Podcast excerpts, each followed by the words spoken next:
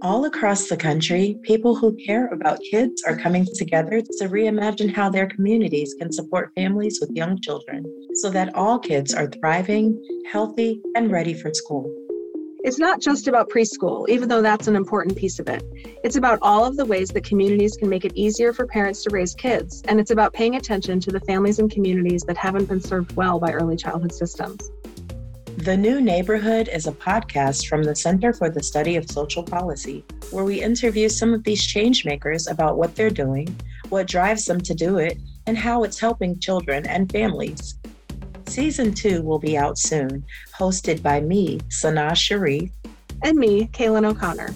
While you're waiting for the new episodes to drop, check out season one of The New Neighborhood wherever you get your podcasts.